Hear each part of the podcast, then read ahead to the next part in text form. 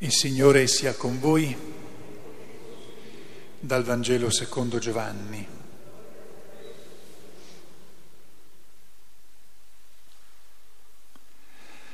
In quel tempo Gesù disse, le mie pecore ascoltano la mia voce e io le conosco ed esse mi seguono. Io do loro la vita eterna e non andranno perdute in eterno e nessuno le strapperà dalla mia mano. Il Padre mio, che me le ha date, è il più grande di tutti e nessuno può strapparle dalla mano del Padre. Io e il Padre siamo una cosa sola. Parola del Signore.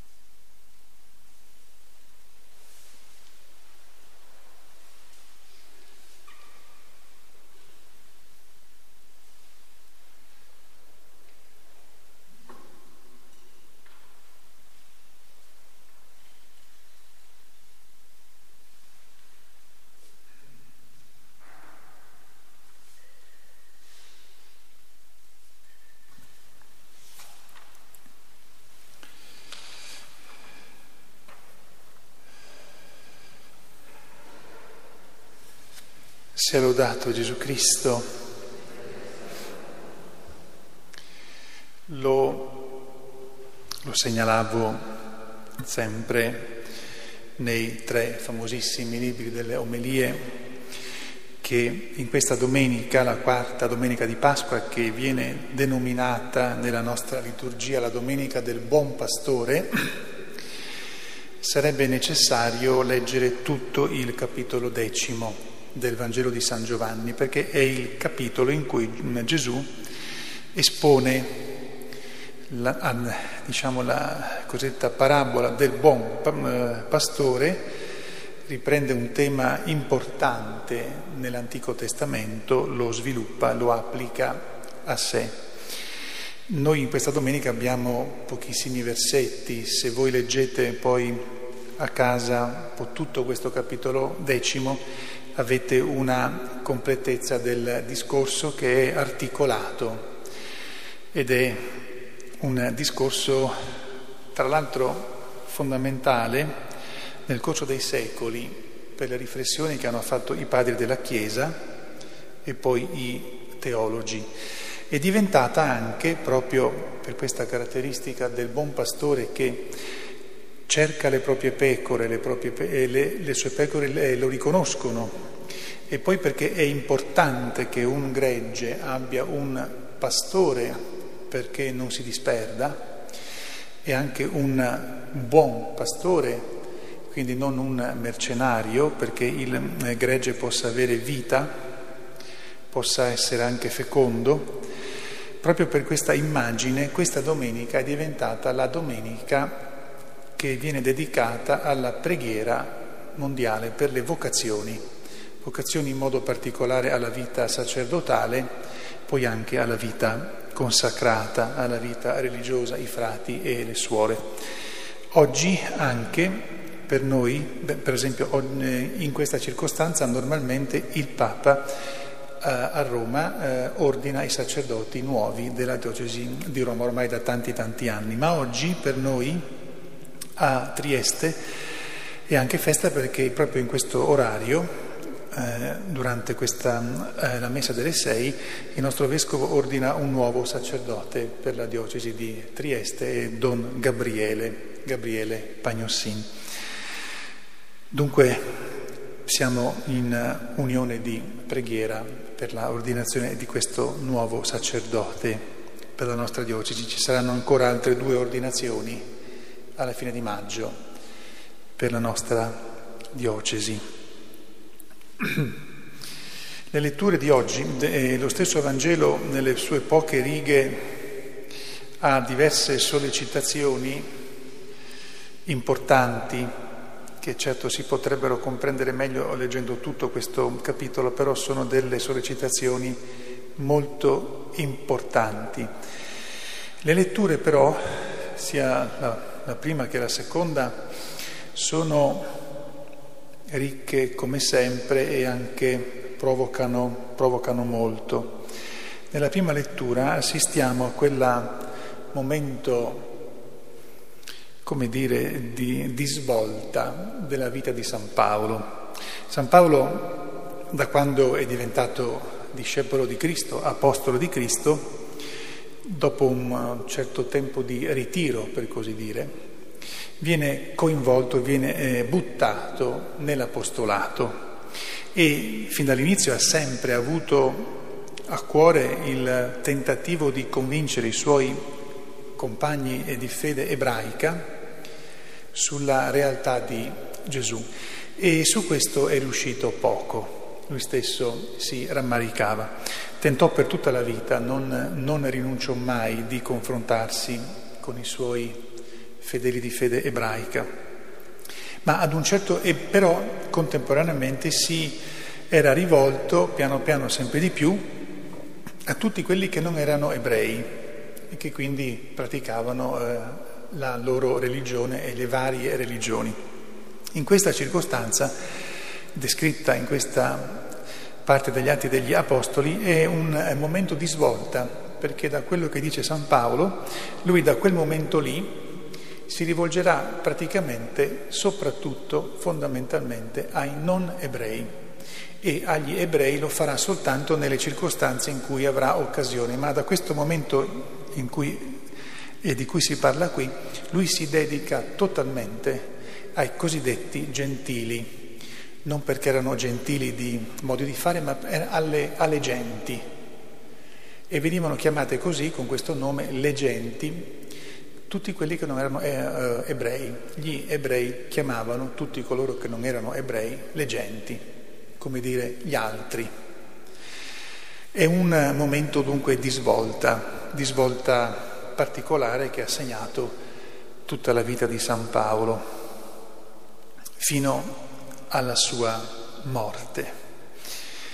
La seconda lettura invece, avete visto, ci parla di questa eh, particolarissima visione dell'Apocalisse fatta di tante visioni che si intrecciano tra di loro, a volte anche difficili da districare, da decodificare, in questa visione, ancora all'inizio della grande visione, Giovanni vede questa schiera, dice, immensa. Aggiungiamo noi purtroppo, adesso capiremo perché eh, purtroppo, sono i martiri Dunque non diciamo purtroppo perché è una schiera immensa, ma perché è una, è una schiera immensa di persone che hanno dovuto affrontare la morte per testimoniare la loro fedeltà a, a Gesù Cristo. Il purtroppo sta qui. E tanti martiri, vede tanti tanti martiri. A dire che purtroppo nella vita della Chiesa fin dall'inizio come è capitato a Gesù purtroppo, spesso il testimoniare la fedeltà a Gesù porta alla, alla morte. E naturalmente godono della benedizione della vita eterna, della vita in pienezza, della immagine molto ricca, ancora dove torna il buon pastore, non avranno più fame né più sete, non avranno mai arsura. L'agnello che sta in mezzo al trono sarà il loro pastore, li guiderà alle fonti delle acque della vita, della vita eterna, e poi Dio Padre asciugherà ogni lacrima dai loro occhi. C'è questa visione che è ad un tempo splendida, ad un tempo di sofferenza, perché questa moltitudine immensa è di martiri. Grazie a Dio noi sappiamo che c'è un'altra moltitudine immensa che si unisce a questi martiri che non hanno dovuto testimoniare con la loro vita, con la loro morte, la fedeltà a Gesù. Tutto questo per ritornare al Vangelo, a quelle poche righe. Io mi soffermo solo sull'ultima frase. Qui siamo nel capitolo 10. Gesù dice tra l'altro io e il Padre siamo una cosa sola, una unica realtà.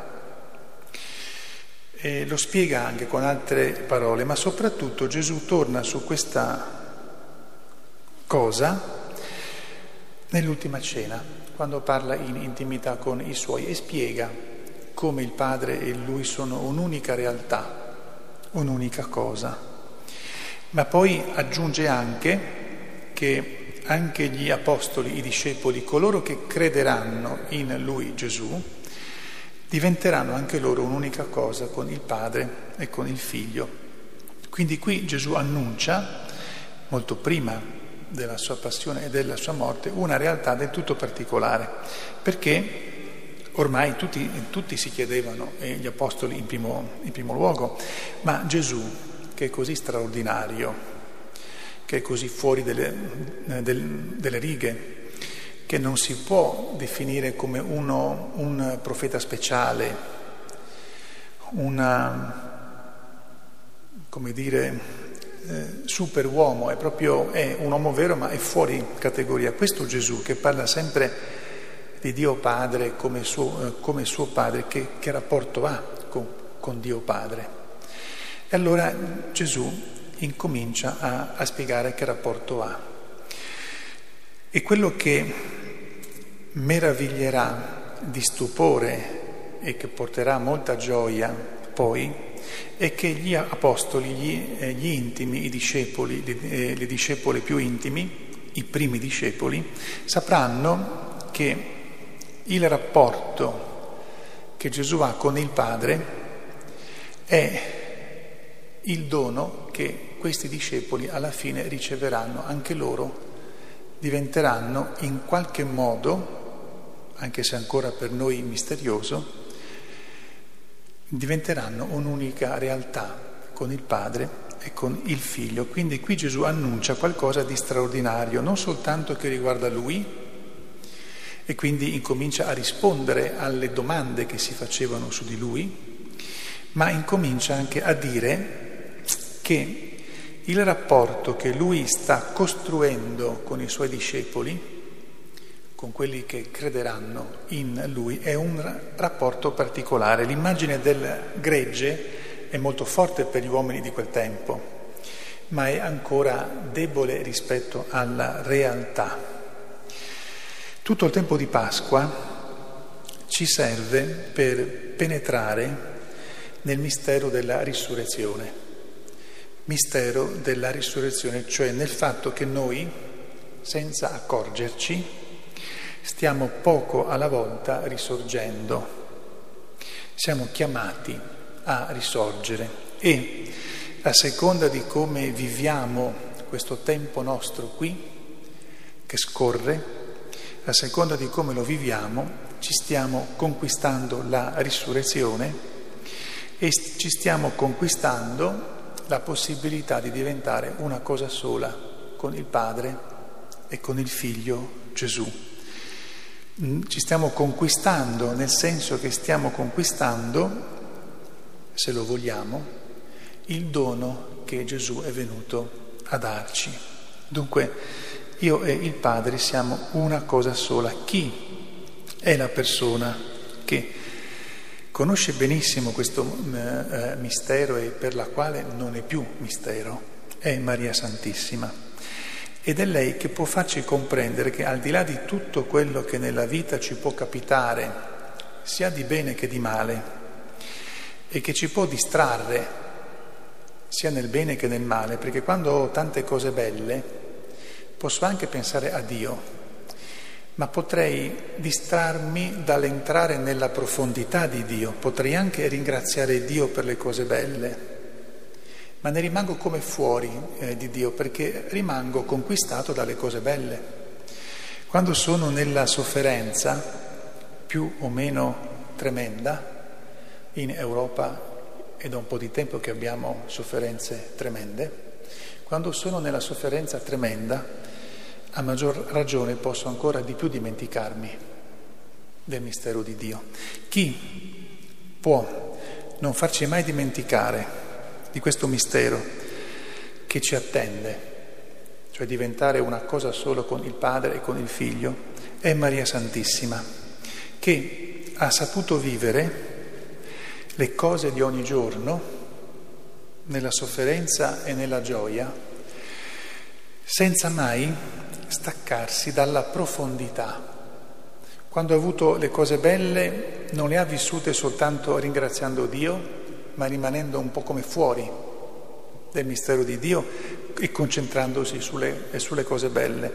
Ha sempre vissuto tutto da, da dentro il mistero di Dio e quindi ha saputo anche gustare le cose belle nella loro profonda bellezza, perché noi potremmo ringraziare Dio per le cose belle, ma se rimaniamo fuori del mistero di Dio, gustiamo le cose belle, ci rendiamo conto che sono belle, ringraziamo Dio che sono belle, ma non le conosciamo nella loro profondità.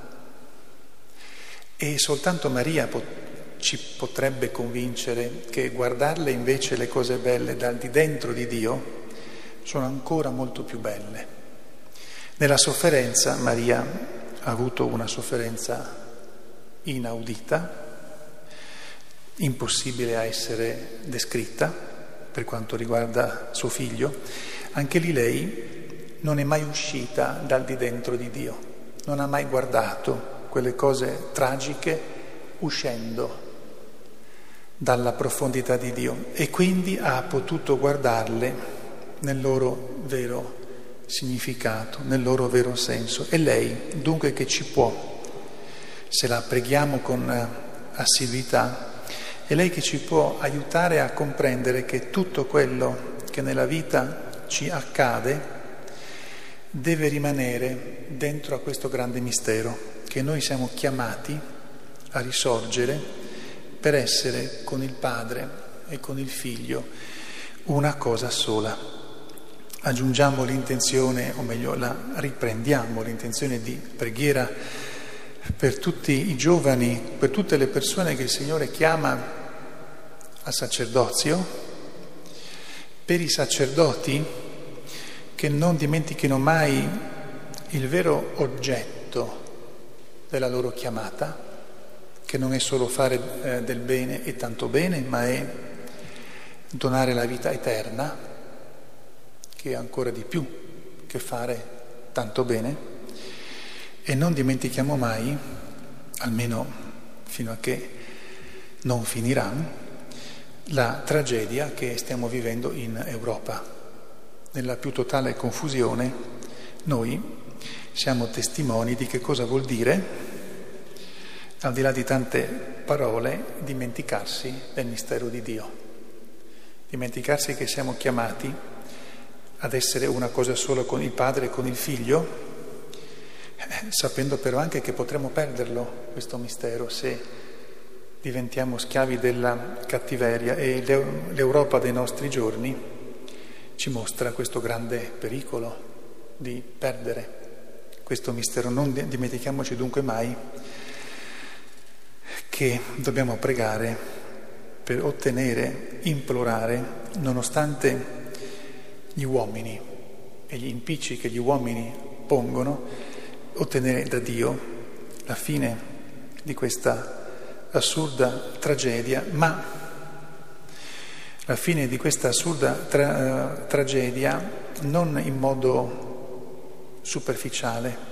Certe guerre accadono perché si sono preparate da molti anni facendo tanti sbagli, interessandosi soltanto dei propri interessi e questa guerra, tanto per cambiare, fa parte di queste cose. È venuta fuori perché i potenti da tanti anni hanno lavorato in una certa maniera E oggi abbiamo questa tragedia. Ci sono altre tragedie come questa in giro per il mondo. Preghiamo perché possa terminare in modo che gli uomini possano anche essere salvati, perché la morte è una tragedia, l'inferno è ancora peggio e il Signore non può regalarci questo grande mistero se non lo vogliamo, se non lo desideriamo, se disprezziamo la vita degli altri. E mi sembra che oggi alcuni uomini sembrano proprio avere nessun interesse per il mistero di Dio e quindi sono capaci di fare le cose più atroci. Affidiamoci a Maria Santissima, sia lodato Gesù Cristo.